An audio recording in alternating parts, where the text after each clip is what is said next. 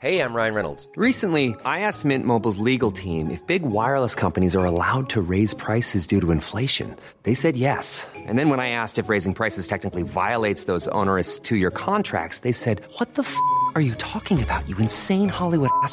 F- So to recap, we're cutting the price of Mint Unlimited from $30 a month to just $15 a month. Give it a try at mintmobile.com slash switch. $45 upfront for three months plus taxes and fees. Promo rate for new customers for limited time. Unlimited more than 40 gigabytes per month. Slows. Full terms at mintmobile.com.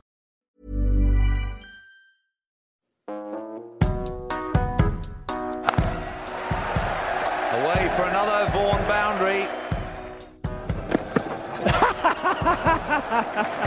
Well, he's a great fieldsman, Philip Tufnell. He often falls over and he's brought it into his batting as well.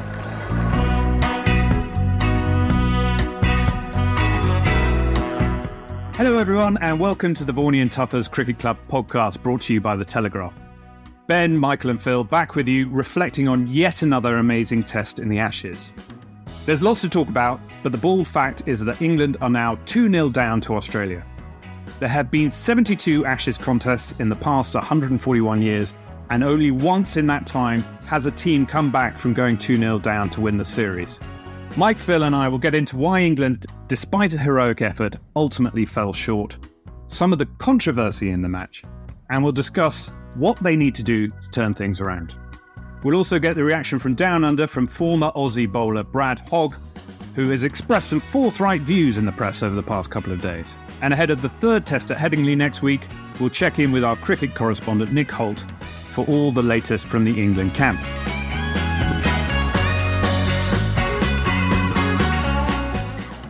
Right, morning, Mike. Morning, Phil. Uh, where to start? Lots to discuss. Uh, hell of a test match. Uh, I guess first, first thing to ask was, were you entertained? And the second thing to ask is, if so, does that make up for the fact that England lost, Mike? Uh, no, uh, it's about winning. Uh, England are 2 0 down. It was a great test match once again. I mean, it just had um, so much skill, uh, some great cricket. Uh, England weren't at the races on day one when the clouds were around and the lights were on. They didn't uh, switch on quick enough. Uh, I thought they really fought back really well on, on the second day. And then there was that kamikaze batting display when the bouncer trap was set with Nathan Lyon off the pitch. England 188 for one. And for me, that's where the game was lost from England's perspective. They should have got very close Yeah. to uh, Australia, if not a lead in the first innings. It had made Australia's uh, second innings, the third innings of the match, that little bit trickier. And they wouldn't have been chasing 371. They might have been chasing 270.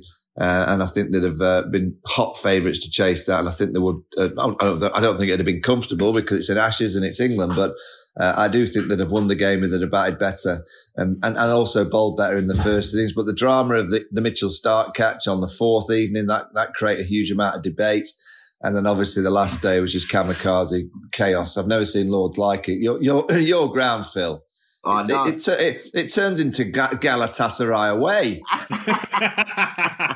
Welcome to hell. I, I, I've never seen Lords like it. I mean, the World Cup final was similar to sort of like um, Yeah, passion vibrancy, and yeah. vibrancy and everything. But no, it really was like a, a gladiatorial arena. It was something special. But I, I just want to ask, though, I was entertained on that last day, but I must admit, I wasn't entertained with the continual short ball bowling.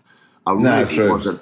I mean, it, it became very repetitious, very dull. People just losing it. I think they've got to look into that. Otherwise, we're just going to get a diet of ev- you know everyone on the leg side and keep shoving it up you. Um, so I think they need to look at that. It was an interesting one, wasn't it? Because I think um, Stokes Stokes mentioned that he thought it was the ball, and they were going soft quickly. And obviously, there were issues with the ball last season, um, and everybody thought that there was potentially a bad batch. But but clearly, that might be something that's happening. If the ball is going soft and you're not getting it moving through the air or off the ground, then what's the I mean, alternative? it, it did it, it did turn into body line at one stage, you know, just with everyone, you know, on the. I've never seen fields. I've never seen fields like it. You know, Yeah. on that on that last day, everyone on the boundary. On the you know days two and three when they were doing the short ball kind of ploy as well. Um, it was just one of those test matches that you can't take your eyes off again. But that little period when they just kept bowling it short, I think it was for about I don't know a session, session and a half. I must admit, I was on the uh, the highlights show, and I don't think I spoke. I don't think I got in the show, Mike. no, but I, I, I, do think. I mean, if you look at the Aussies in the second innings bowling to England, they tried the short stuff and didn't get it right.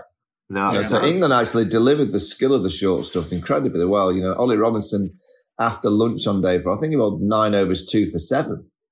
Yeah. You know, it's 79, 80 miles an hour. And the Aussies didn't play it well at all. So England will certainly uh, go for that tact. It was sensational stuff. That last day was just. I was, I was, I couldn't sit still. It was just, it was just a great uh, spectacle. Yeah. And, and, and even with the crowd sort of, you know, baying for blood and you know and and sort of getting right behind Ben Stokes. When Ben Stokes started ten off, he's some cricketer that bloke, you know. He is some player, mate. I tell you, I've played with a lot of great players, but when that bloke flicks the switch, I don't think there's anyone better in the world. That's the thing, the ability to go through the gears. Because again, it was another one of those innings where he built it up slowly and then then he went ballistic. Oh. And I mean, where does it rank for you, Mike? I mean, it's probably not quite up there with Headingley because it just didn't quite get the job done, right? No, but I, I, I think it was an equally extraordinary innings, even though he didn't get the win. I mean, to to to basically single handedly uh, chase down the last two hundred runs on his own with a little bit of courage and help, great help from Stuart Broad. Um, yeah, he's remarkable. I mean, I just think the Jonny Bairstow incident um, triggered him into that. Yeah. You know, we just don't know whether we would have. So this is why you know the Jonny stuff is is is still big news. Both prime ministers are involved. Uh, everyone seems to be having an opinion. Um, we're suddenly the, the, the the nicest cricket team in the world. That we would never have done it in our time. Oh God, we we would never break the spirit of the game. Never. And obviously, the, the Australians. Let's, let's let's come back to the Bairstow incident in a minute and the spirit of the game, but but but on um, on Ben first. Just just finish off your your thoughts on the on the innings. Yeah, I don't, I I don't know if we would have seen that not without that incident.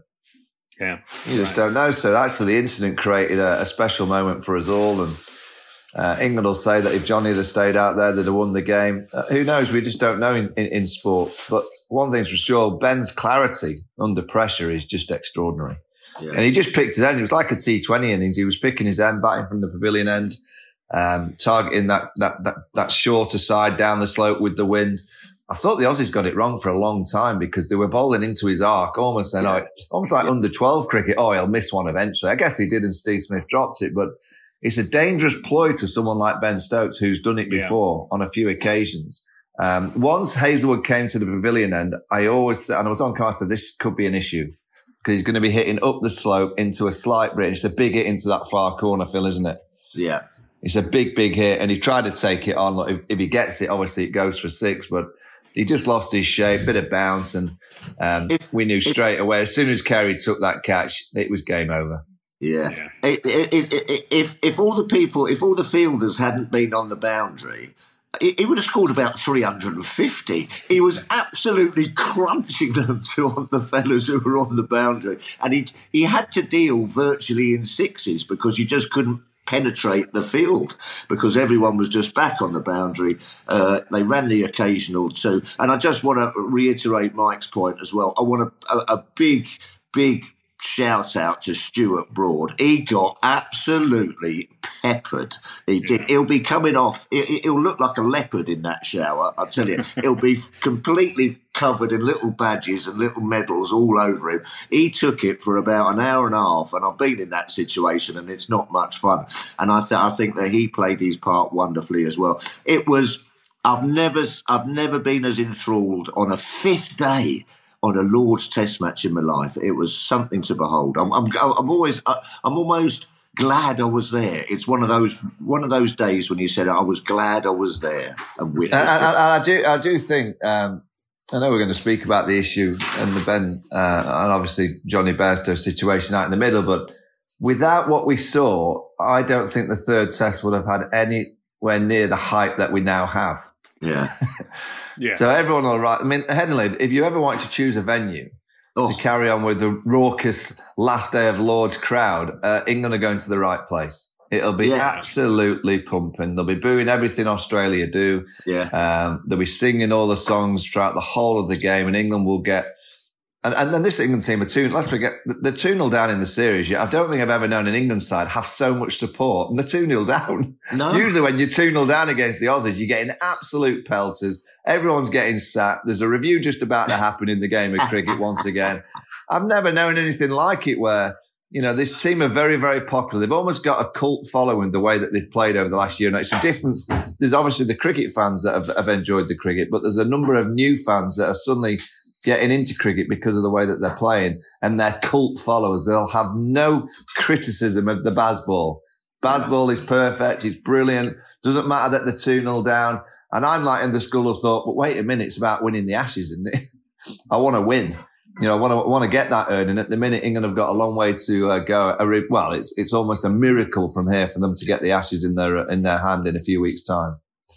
Yeah. Okay. So, I mean, let's let's deal with those two um, incidents, the two bits of controversy. First of all, the Mitchell Starc catch. I think we could deal with that pretty quickly. It wasn't a catch, right? No, I mean, I, I, I thought at the time I was unconscious. Oh, he's got it under control. Um, I'll openly admit that I didn't quite understand the rules of the game. Uh, about the motion of the body. As soon as I read that, you know, you knew it was not out because he scraped the ball uh, across the turf. I mean, I think if Mitchell had that catch again, he'd just turn his hand the other way and and, yeah. and scrape it along the floor. And if it bounces out, it's not, but it stays in his hand. It's obviously uh, out. So um, Mitchell was a bit too cool for school with his celebration, um, and the right decision was made on that fourth evening. So the second and much bigger piece of controversy was uh, Jonny Bairstow being stumped. We initially thought run out, but obviously he was stumped uh, by Carey. Um, Phil and Mike, I think you've got different views of this. So, Phil, do you want to go first? I will go first. I will go first. I haven't got different views. It's out. It's it is out. Uh, it's in the rules of the game, and so that's fair enough. The only slight issue I have with it is about this spirit of the game, and also that it was the last ball of the over. It yeah. was the last ball of the over, to which then, when does the umpire? Listen, I've played quite a bit of cricket in my time, and sometimes the umpires, umpires just start walking off. You know, you bowl, you bowl the last ball, the umpire then starts heading off to square leg, and then after about four or five paces, then calls over. You know, or sometimes doesn't even call over. You know, I've I've been out there when they don't call over. It's not it's not you know religious sort of thing that they do, and so. He left the ball. He taps down with his back foot three or four times. He's well in his crease. And then it's the end of the over. He knows it's the end of the over and he walks up to have a chat to his mate. Yeah. Now, if you have to wait every single time for the umpire to call over, we're already having trouble with, with over rates and what have you. We'll be out there all day. You know what I mean? Um, so listen, it's out. Phil, Phil, can I, who breaks the spirit of the spirit of the game first?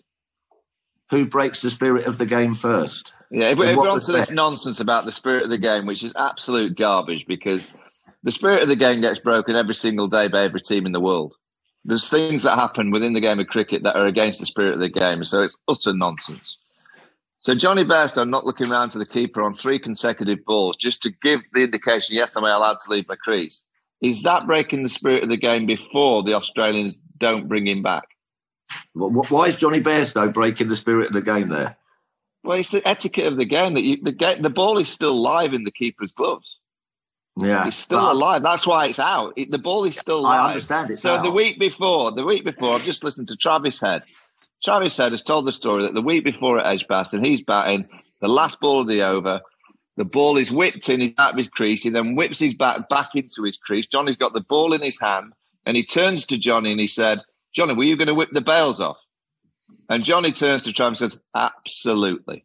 right. Well, yeah. And in the well, first in the first innings at Lords, Jimmy Anderson wide of off stump to Jonny Bairstow keeping Marnus Labuschagne's batting. Guess what he does? He saw Marnus walking out machines. Guess what he does? Yeah, but that's not Marnus. So that's a different incident because Marnus Why? was because he was taking guard outside of the crease. He was therefore trying to get closer to the pitch of the ball. He was trying Jonny to make Bairstow, sure. Jo- Jonny Bairstow was batting out of his crease. No, No, he wasn't. wasn't. He wasn't. He was in his crease and he Well- tapped back before he walked out because he thought it was the end of the over. Marnus was batting outside of his crease and therefore trying to gain advantage. There's no way Jonny was trying to gain an advantage. No, he wasn't. That's that's correct. He wasn't gaining an advantage, but it's it, it is absolutely a tactical manoeuvre that I, I I personally, I mean, I I think all this high horse and uh, I- holier okay. than thou images that we're trying to create the England cricket team to be in. In the heat of the moment, I would say that every single England team that I played in would have done exactly the same as Pat Cummins. So I so I agree with that. I think there is a degree of hypocrisy around, but I, I just don't think that Jonny Bairstow is trying to gain an advantage. And, and my I've had some discussions with people with, about this, and the way I, I think about it is would so I'll ask you a question, Mike. Would you give a warning before affecting a Mankad run out? There you go. Uh, I don't think so in this era now. No. You wouldn't. Okay. Well, not not not not uh, look four three years ago for you absolutely, but the game now knows, and we know in the game of cricket at the non-strikers end that if you leave your cricket, it's a rule.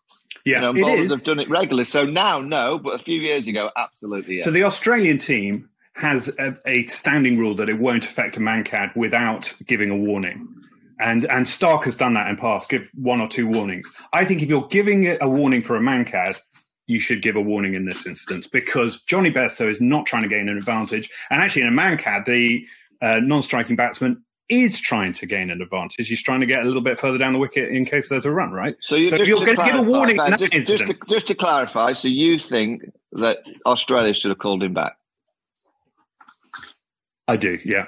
I, th- I, th- I think they should have given him a warning. If they see he's coming out of the crease, but he's not getting an advantage, then then then the right thing to do, as far as I'm concerned, is give a warning and then get him So, out. the Can I ask time. you another question? So you don't think? So you're not just saying actually? So skill. So Mhm. Jonny Bairstow is dozy. Yes, I agree with that. Three, three consecutive balls. He doesn't look back to Alex Carey. Yeah. That for me is breaking the spirit of the game.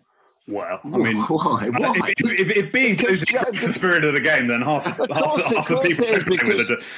He's, he could have. So he could have been run out three consecutive balls. Yeah, but he, he, he- he's put his foot back two times, tapped it back into his crease to say, "Right, I'm back. I'm in the crease." He was in his crease by. He was virtually batting in the crease anyway.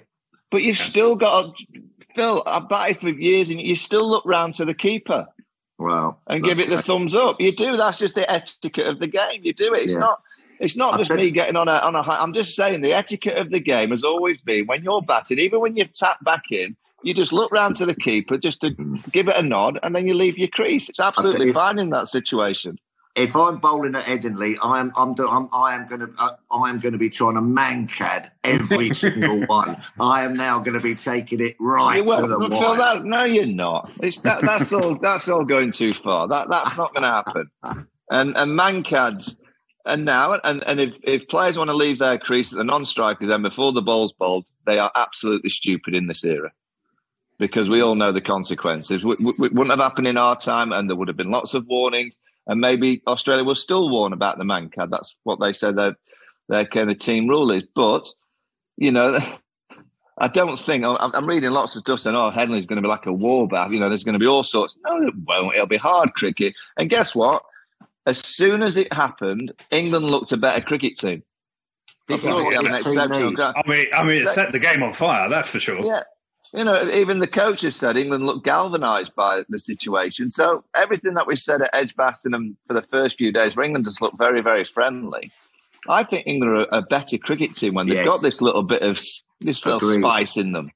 in a funny sort of way, Mike, in a funny sort of way, Lords for those first three or four days didn't do them any favours because it's sort of lovely. There's Yeah. that Lords hum. And this England cricket team need a little bit of spite.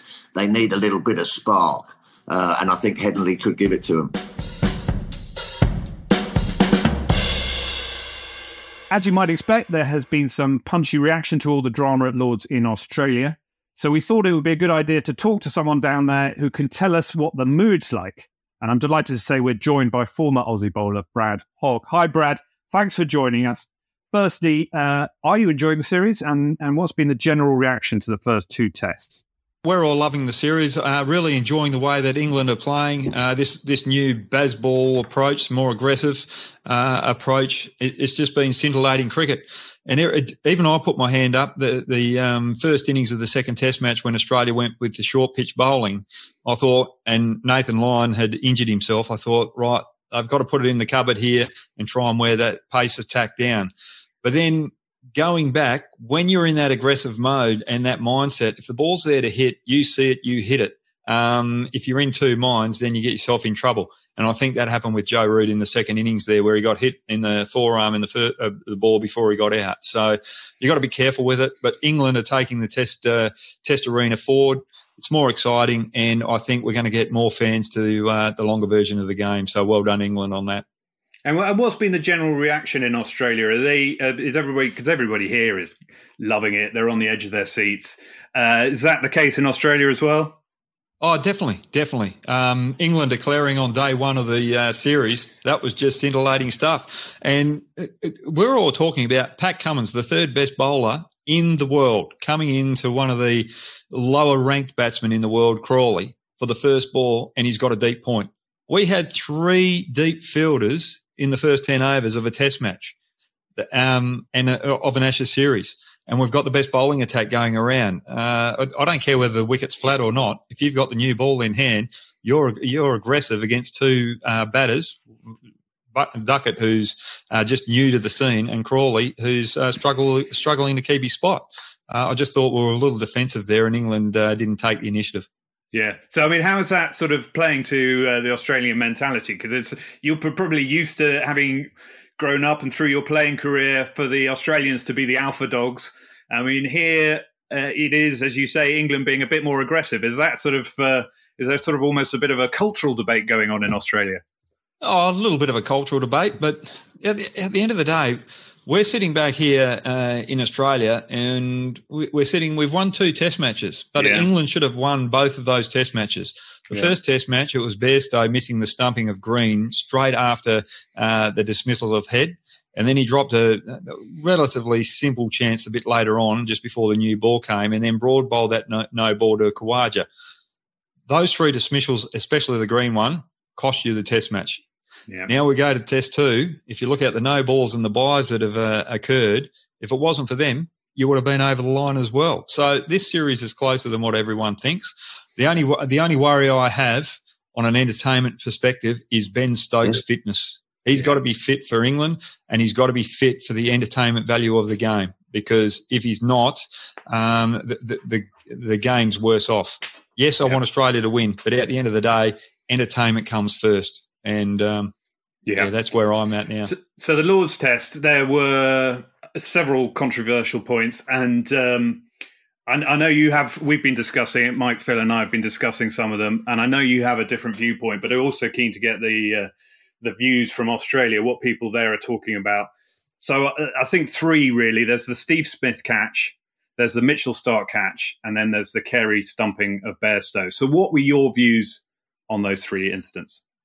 Uh, right. Um, Mitchell Starc catch, definitely out. He had control of the ball before he's uh, touched the ground. And if you had a back back view of it, um, I, I, would have thought that there was part of a few fingers underneath the ball there. So for me, that was in control. He had total control of the ball. Whereas Steve Smith didn't have control of the ball. Uh, you see the two fingers under the ball when he's and when it's touched the grass. You can see the ball touching the grass there. If he had a better grip on it and controlled it all the way to his chest, definitely out. But because it bubbled to uh, uh, on his chest, not out. When we go to the Bairstow incident, um, as a, as a player, and I heard Vorney saying that, yeah, I'd probably in the heat of the moment thinking, right, that's out. But now I'm on the board of the WACA here, and uh, I'm in an administrative role. I look at it differently. I'm looking at the uh, the, the um, entertainment value, but I'm also uh, I'm, I'm, looking at it in a fresher uh, mentality. I'm, I'm not involved in the game. I'm just looking at it from afar. And I looked at it and I thought, this is not right. It's not right. Um, Bairstow has been um, doing it for the whole innings. Uh, I think he was doing it for the test, test match before as well. So it had become the norm. The keeper's taken the glove, he's passed it off to the fielder. They planned it three balls before that happened. He did it twice before um, they did it on the on the final ball of the over. For me, I think it took uh, they took it too far. Um, if it happened the first time that Bairstow walked out of the crease in the Test series, fair enough, but not when he's done it hundred times because it's become normalised. Um, and you go, you go through it as well. I, I, heard McDonald say, "Oh, it's just the same as throwing a ball down the leg side if Tuffers is bowling or I'm tough, uh, bowling with someone charging out of the crease." No, it's not. The batsman is not in control of his body. Bairstow's in control of his body. Yes, he didn't look behind, but as I said before, it's become the norm. He scratched it. He's on balance, and he's just going down. He's not taking advantage. But then you've got to take. Then you've got to look at the umpiring, and I think this is the biggest discussion that we've got to have because the catches diabolical because they're not they're not interpreting uh, uh, interpreting it differently. And then you look at the two on-field umpires in this particular Bairstow incident. Both of them aren't watching the actual incident where the stump has been uh, knocked or the bars have been taken off. The uh, umpire at the bowling end is taking the cap off the bu- bu- bu- uh, buckle. Yeah. Gaffaney out point is walking in with his head down, but they've both looked at each other and virtually said, that's over. Um, but none of them have looked at the actual incident. Then they've gone up to the third umpire. It's not the third umpire yeah. to decide whether it was called over or not. It's the two officiating umpires out in the middle. Yeah. And if they thought that it was the end of the over, it's the end of the over. Yeah. Um, you don't have to say it. As Tuffer said earlier on right. in the podcast. Well, Brad, can, can, I can I can I ask you a question? Do you really think in that split second? I reckon there's about three seconds right? From the ball going to Carey, he, he takes the ball so quickly and he throws it. It's probably three seconds. Do you really think the umpires are going to call over after three seconds of the ball going past the batter? I don't. Yeah, I, do, I don't think they would. I, I, I would I wouldn't expect an umpire to do that, but it's just the reaction that the umpires had. Bairstow's ducked. He's uh, he's in the crease. And we've we've talked about the Labuschagne uh, incident. Labuschagne's out of the crease. That's fair game. You're you're going after you're you're you're going for the stumping there. Bairstow was batting in his crease, didn't move out of his crease, didn't lose balance. He's done it before, uh, and the Australians have normalised it by not going for that type of dismissal earlier on. If the if it's it's a bit like a mankad. Um, we've seen these mankads happen at the end of a game when the game's on a knife's edge. We don't see it happening from the first ball. And that's where the, uh, uh, when you talk about the spirit of cricket, that's where the spirit of cricket comes on. It's where the actual incident, which is a controversial, yeah. actually happens. Um, and that's, that's where I sit on it. It's the normal. I'm not calling out uh, the Australians cheats because the law no, says nobody would. Just, just yes. so I'm going to ask you both, Phil and, and Brad. So you're out in the in the middle there. You're Brad. You're you're feeling for Australia in the, no, in the heat of battle. And Phil, you're feeling feeling no. for England. And by the way, it's the second test in Australia. You one nil up. So the second test, Adelaide, and that happens to your team at that moment. What you doing as a player? If I, if I was playing for Australia and it happened to us, I'd be up in arms. No, no, no, no, no, no, no. Um, you've misread that. The question is, you're out there in the middle with the Aussies, so you're a player. Yep. And Phil, you're a player for England. Exactly the same situation, but the reverse scenario an Australian batter's batting and we bowl a bouncer and we run him out or stump him. What are you both doing as players in the heat of the battle? You're both in the fielding side, right? Yeah, both in the fielding side. So yeah. I'm creating the same scenario that Pat Cummins had for, for both of you. What are you doing as players? Well, in in the heat of the battle, I can understand it. I can understand it, and we're in the privileged position that we can all, as Brad was saying, we can sit back and look at it now, you know, a couple of days later and what have you. I just think in that situation, when, when all the boys around, you're all patting each other on the back and you're going, "Yeah, come on, yeah, lovely, lovely, lovely." I think then that uh, perhaps the skipper has got to try, and you're a skipper, Mike, and I know it's difficult when you're in, the heat of battle. I think he's just got to then try and step away from that situation very, very sort of quickly, which is very, very difficult to do, I know, because of the emotion and what have you, and then just think to himself and give him, or the umpires should then give him the opportunity to have a little bit of clarity of thought. The umpires should then come up to him um, and, and, as you say, it's not a third umpire's decision or anything like that. The umpires should come up to him and pull him aside for a second and say, right, you have got the opportunity now to have a quick think about this.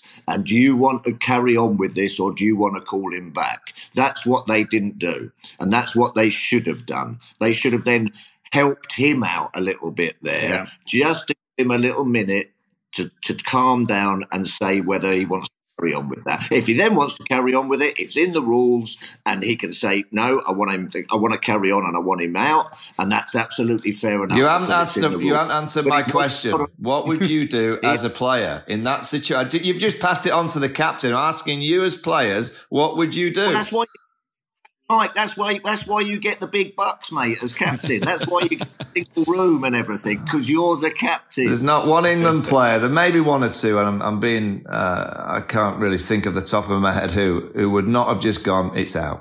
We're getting we're getting that wicket. I'm sorry. We're in an Ashes series. The Ashes is hot. We're one 0 up. We're going to go two 0 up. I'm sorry.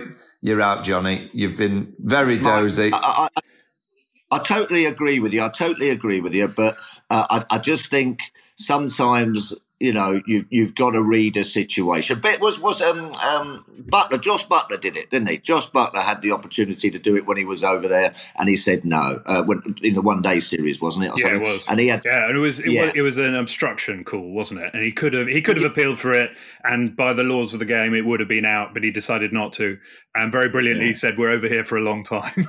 Do do you Yeah. also, Phil? I'll ask you again another question. I'm going to ask you lots of questions. If this was the uh, if this was on the other foot, and England had produced uh, produced that bit of, I, I'll call it a piece of skill because the keeper takes it in the the stumps. It's still a piece of skill to get the, the ball back onto the stumps by the keeper. Do you think? Do you think we would be? Absolutely lambasting the team, or would do you think we'll go? Well, it was a great piece of cricket thinking. Yeah, I'm, I'm not lambasting Australia at all here, Mike. I'm not having a go at them at all.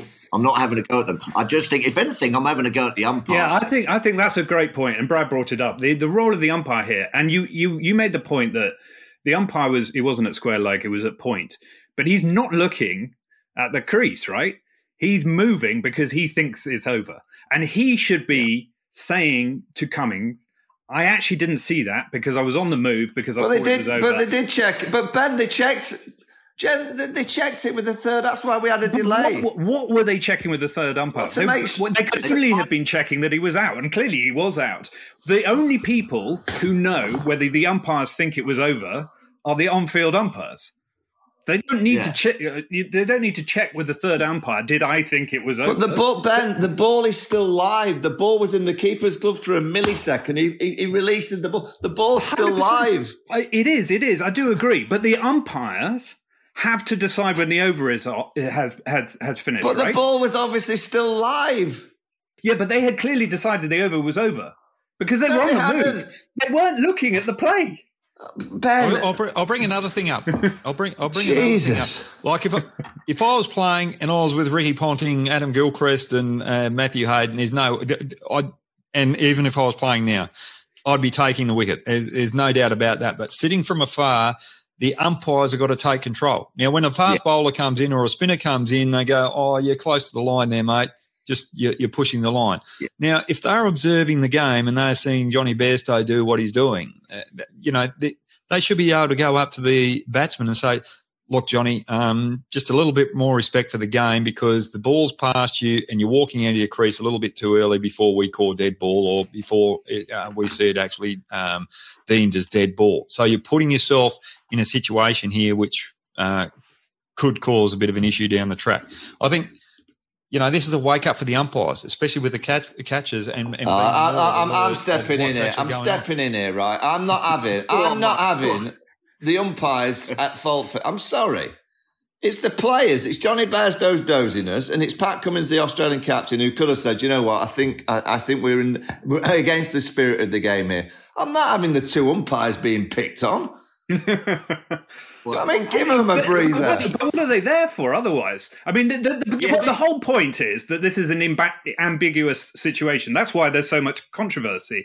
And if the situation is ambiguous, it needs to be umpired. Hmm. Yes. Absolutely. No, I'm sorry. umpires are in I'm not control of the having the two umpires at fault at this situation. Because everything gets reviewed anyway, so it goes upstairs and it comes back. It's out. So the letter It's of not a review.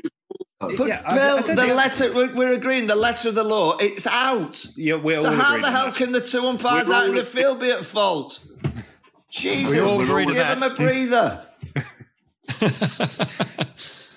God. Well, the third umpire doesn't know when they called dead ball or called over, so I, Yeah, you know, correct. it's not it's not the third umpire's decision. It was the two officiating umpires out in the middle, whether they thought it was dead ball or not, whether they thought it But was. it, Brad, it, it can't be a why. Brad. We've all played. It's not a dead ball when the keeper gets the ball in his hand and he whips the ball back to the stumps. It's not a dead ball. The ball is still live. We've only got Brad for a certain amount of time, and I think we're going to have to agree to disagree on this one because I don't think we're going to come exactly to right. come to come to what a I- conclusion. what I actually love about it is that there's so many different opinions about it. Yeah. And the good thing about it is that it's happened to you guys, and there's people there that um, uh, uh, see Jonny Bairstow out fault. And I see it differently from an Australian Yeah. perspective, but I'm seeing it uh, fr- from afar. I'm not. I'm not actually in the cauldron. And I, as uh, Vaughany said, if I was out in the middle, I'd be accepting the wicket. But if it's pushed the boundaries of the spirit of cricket, or it's not in the uh, the right vein of the game, the fielders out there they're in the heat of battle. We've got 30 management staff sitting on the bench. So if the head coach think there's, that there's something wrong there, he can send the message out and say, no, Jonny, you're going back. So take it away from the players. Uh, if you're looking at it on an Australian perspective or any team that goes through these situations, that's what the management's there for, to control these uh, heat of the moment situations so that we keep the game moving forward in a, in a positive The one thing I will say is that I I, th- I do think Australia could have dampened uh, and uh, and taken a bit of fuel off the fire after the game. yeah, You know, if anything, it's all been added because they've said absolutely we were in our right. England have said we would never have done it, I, and, I, and and I'm not too sure about that either because we don't know what England would have done in that situation because it didn't happen to them. You know, so so let's be honest, it's very difficult for anyone to really make a judgment. But I do think by the way that the Aussies have kind of just gone, nah, we're in our right, um, to not even just dampen it down slightly, uh, has certainly created a hotbed for Headingley. It's gonna be, it's gonna be, it's gonna be hot. I, th- I think that the, the whole issue here, we agree to disagree. But at the end of the day, when you've got something controversial like this, was a player taking advantage of a situation to better his team? Johnny Bairstow wasn't. And that's why uh, I think there's a lot more controversy to it than uh, a, a, a, a mankad. Um, Yeah. That's that's where I sit on the situation. I tell you, Brad, no wonder you're on the board, mate. No wonder you're on the board now. Very Don't know pleased about that, mate. So obviously, Brad, you were you great spin bowler in your day. Uh, another massive talking point from Lords was um, Nathan Lyon, who's who's obviously pulled up lame and is now out of the series. How big a difference do you think that's going to make? Oh, it's going to make a huge difference. Nathan Lyon is the backbone of this Australian attack. There's no doubt about that. Um, if you look at uh, the last year and a half, he's bowled 30% of the overs. Pat Cummins is the next out 16%. So you've got that experience. But Murphy is a very good bowler. Um, he came into Indian conditions, adapted really well, changed things up with his uh, with his grip to suit those conditions. Uh, the big issue for me now going over to, uh, to to England is getting used to that Duke's ball. We we uh, we're exposed to it over here in Australia with the odd shield game here and there, and we've got balls to bowl in the nets, but it, it's completely different. Um, for for me, uh, the seam's different. It seems a little bit slipperier than a, a kookaburra, harder to control. So can Murphy uh, control it, and can he bowl tight like Nathan Lyon and bowl the overs like Nathan Lyon? And I think he can. So I don't think we're going to miss anything uh, anything there. And Nathan Lyon, that's that is a big issue too. The Australian management sending him out like they did. Uh, I thought was quite disgraceful. And then people saying, well, England bowlers shouldn't be bowling short to him. Well, hang on. He's gone out there. He's saying that he can handle it. Um, and he's, he's put in the, uh, in the fire. Now, if something happened to Nathan Lyon, which ruined his career or damaged it even more, workplace and healthy, uh, uh, health, work health and safety back here in Australia, the insurance claims would be uh, massive. And I, I, can't believe that if you're going to replace a, a, batsman for the concussion rule, because that's the batsman's, um, uh, how can I put it? He hasn't read the ball after training for so long. He hasn't read the ball. It's his his misreading of the ball that's caused the injury. Whereas when it's a physical injury to a fast bowler or a spinner like uh, with Nathan Lyon, they can't control that. And you don't want a scenario where they're out there trying to help their team win because they know if they don't, then the other bowlers have to bowl more overs. I, I think we've got to look at it. There's a replacement player for everyone, every injury, or there's no replacement players. Yeah, that's a good point. That's a good point. What are we expecting from uh, Todd Murphy? What sort of kind of bowler is he, Brad? Oh, look, he's, he's very similar to Nathan Lyon in a sense. I've, I've only really seen him in England. He's only just come on the scenes over here in Victoria. But the, the one thing I really love about him, he works hard at his game. He asks questions. He went and did uh, a bit of work with Stephen O'Keefe before he went over to India. He's planned before he's gone to England. He's he's one of those. He's like an Ashwin um, as such. He's making uh, he's making decisions or or preparing for those next opportunities that might be there. If he did, didn't play in England, he would have worked his guts off to make sure that he was ready for that one-off Test match. And at the end of the Test series, wherever Australia are going, he'd be working on the nets for those conditions as well. So he's probably going to be one of the most prepared uh, youngsters that that come into the lineup, and that's why I think that he's going to do a wonderful job for Australia. Don't worry about the wickets. It's about keeping it tight. If he keeps it tight, then the wickets will come for him. He doesn't have to be or act like a Nathan Lyon. And I think that's the problem with uh, Australian spinners since Shane Warne's uh, left. We're expecting to find that big wicket taking uh, option that bowls tight. You're never going to find that. Shane Warne was once in a lifetime. But I'll tell you what, Nathan Lyon uh, has come close and is probably up there with, with the greats of spinners that we've seen in the in uh, the history of the game. Right, Brad, I, uh, I, don't know whether you've listened to the pod before, but we have a section uh, towards the end of our interview where Phil comes in with some either or questions. right, yeah, let's go for it. I thank you, Ben. Um, okay, here we go, mate. Aussie rules, which I found out you were you were an umpire for a short time at. Aussie rules or rugby? Aussie rules. Aussie rules. Oh, good love, love that. Straight in. Uh, Rajasthan Royals or Calcutta Knight Riders? uh, that's a hard one.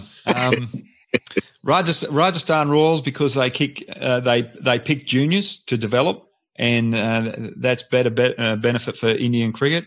Kolkata Knight Riders um, because you're sort of in the Bollywood lights there. yeah. So which one? um, oh, Kolkata Knight Riders. It's going to give me more opportunity as I get older. Righto. Okay then. Um, the bowling of Andy Flower in 03, which Gilly said was the ball of the tournament, or getting Flintoff stumped in 07? World Cup, the wrong one. Um, Andy Flower. Andy Flower. Ball of the century. Love that. A ball of the tournament. Can, well, I can tell a story about that. How did you do? Uh, well, basically, Darren Lehmann, Ian Harvey, and myself had to do the uh, planning for uh, Zimbabwe. And we were sitting there and they were talking about Andy Flower for about 30 minutes. And I said, look, this is getting boring. Just give me the ball and I'll get him out with a flipper. And Darren Lehmann, I, I was only new to the team at this stage. And Darren Lehmann's just gone, Hoggy, shut up. No more. No more input from you. And Vaughany knows uh, Lehmann pretty well. So anyway, it came to that uh, first ball, the second over, and I'm out the top of the mark. And John Buchanan is in the back of my head going, just bowl, stock ball, first ball of an over and I'm, I'm just feeling that I've got to bowl the flipper. And I thought, I've never listened to the old man on the family farm out home. Why should I listen to John Buchanan? Came in, got him off stump, and I'm down there celebrating, but I'm trying to hold my lips because I'm yelling out to uh, Darren Lehmann, You'll listen to me now, won't you, Boof? With a few other choice words. well, there, we go then. Very good. Like next one, uh, wrong or flipper? Um, Flipper. Flipper, okay, and then well, very, very, uh, very apt for this conversation. Mankad or Carey stumping? Mankad. Man. Good lad, well done, mate. Brad, that's brilliant. Thank you so much. Thanks for your time. Thank you so Cheers, much, Brad. guys. Cheers, mate. Good to see you, Vaughany. Good to see you, Cheers, Thanks, Ben. Great to have you on. Cheers, mate. We are joined again by the chief cricket correspondent at the Telegraph, Nick Hoult. Nick, you're um, you're up in Headingley already, aren't you? Um, with the schedule as it is, uh, have you have you seen any of your family recently? Uh, very briefly, waved goodbye this morning, um, and uh, yeah, that's uh, that's par for the course in these sort of series. These back-to-back games, but actually, I'm quite glad that it's a back-to-back game because it means that uh, the narrative moves on again. Yeah, yeah, no, definitely. Um, and uh, you've obviously been to a few press conferences. There's also news uh, out of the camp about um, about Ollie Pope, I believe. Yes, Pope's out not just out this Test match, but out the rest of the series with a shoulder injury. Um, he's obviously had a history of those in the past. He's had two operations on his shoulder, so it wasn't a surprise that he wasn't playing here. But a surprise actually that he's actually not going to be fit for the rest of the series. Mm. England are going to name their team uh, on uh, Wednesday, so they haven't actually confirmed at this stage who will play. But it's pretty. It looks pretty certain it will be Dan Lawrence um, batting at three, which is high high up in the order for him. Um, yeah. The only other option is whether they shift everyone else up. Um, Joe Root bat three and um, Moeen Ali come in lower down the order. I mean, England have got two choices to make. It's whether they pick Dan Lawrence, who has batted well for Essex. He scored 150 in his last championship game or whether they actually decide that taking 20 wickets is more important. It seems at the moment they're leaning more towards uh, the extra bowler, uh, which would probably ease Moeen Ali's path back into the side, um, with Mark Wood uh, bringing that extra pace in if he comes in for, for Jimmy Anderson. Um, and maybe they'll look at Robinson as well because of his workloads. Um, but yeah, those are the two choices. Lawrence batting at three, which he doesn't do for his county, or or picking the extra bowler because they're worried about taking 20 wickets, which in this series has been a challenge for them. Right, yeah. Um, and um, so no inkling about what might be happening with the bowling lineup because we were talking about um, the fact that the uh, the bowlers have got a lot of overs uh, and obviously a lot of short stuff bowled at Lords, so uh, might be uh, might be a little bit tired, and maybe there'll be a possibility of uh, rotating the squad. Be surprised if uh, Mark Wood doesn't play. I think they want that pace in the team now. Um, yeah. This pitch, uh, they peeled back the covers about 10 minutes ago. And honestly, it was hard to work out which was the pitch for the test match. It's so green. It's like uh, the rest of the square. Obviously, it will be cut again tomorrow. Um, but Headingley is a pitch it up ground. It's not a bang it in short ground. Um, so I, am not so sure whether the the uh, the bouncer thing will be such a such a factor here. The one thing that they have said though, the reason that it's become uh, a bit of a bounce war is because the Duke ball is going soft after 35 or 40 overs a game, and obviously, you know, if this but if that's what's going to happen with this current batch, then um, then then yeah, that that suggests that it, it, will play a bit more of a part than it normally would on a ground where it seams and swings, particularly if it's uh, cloudy. Yeah. Now there's some chat about the balls last year, wasn't there? And there was a there was a theory that there was a bad batch, and it might have been because of COVID or something like that. Uh, clearly, that's carried over to this season. Uh, yeah, I did a story actually, interview with Dilip Jajodia, who owns um, who owns the Duke Ball uh, company, and he blamed uh, COVID and the, the, cows not being fed properly during COVID um, yeah. Uh, in Scotland. So uh, where he gets the leather from. And this year, last year they were falling apart very quickly. And I don't know, you remember there were multiple yeah, ball, yeah, ball changes. This year they seem to just be going softer. There are ball, more ball changes, but not as many as there were last year. So they're just losing that hardness, um, which obviously doesn't help Jimmy Anderson, um, who uh, a few weeks ago was the world's number one bowler, and now he's he's averaging seventy three and probably not going to play here on the pitch. It looks like it as if it would be suit, suit him down to the ground. Yeah, yeah. Um, and what's what's the general mood with the England camp? Have they calmed down from Lords, or are they using some of the perceived, perhaps perhaps perceived, perhaps not perceived uh, injustices to fire them up?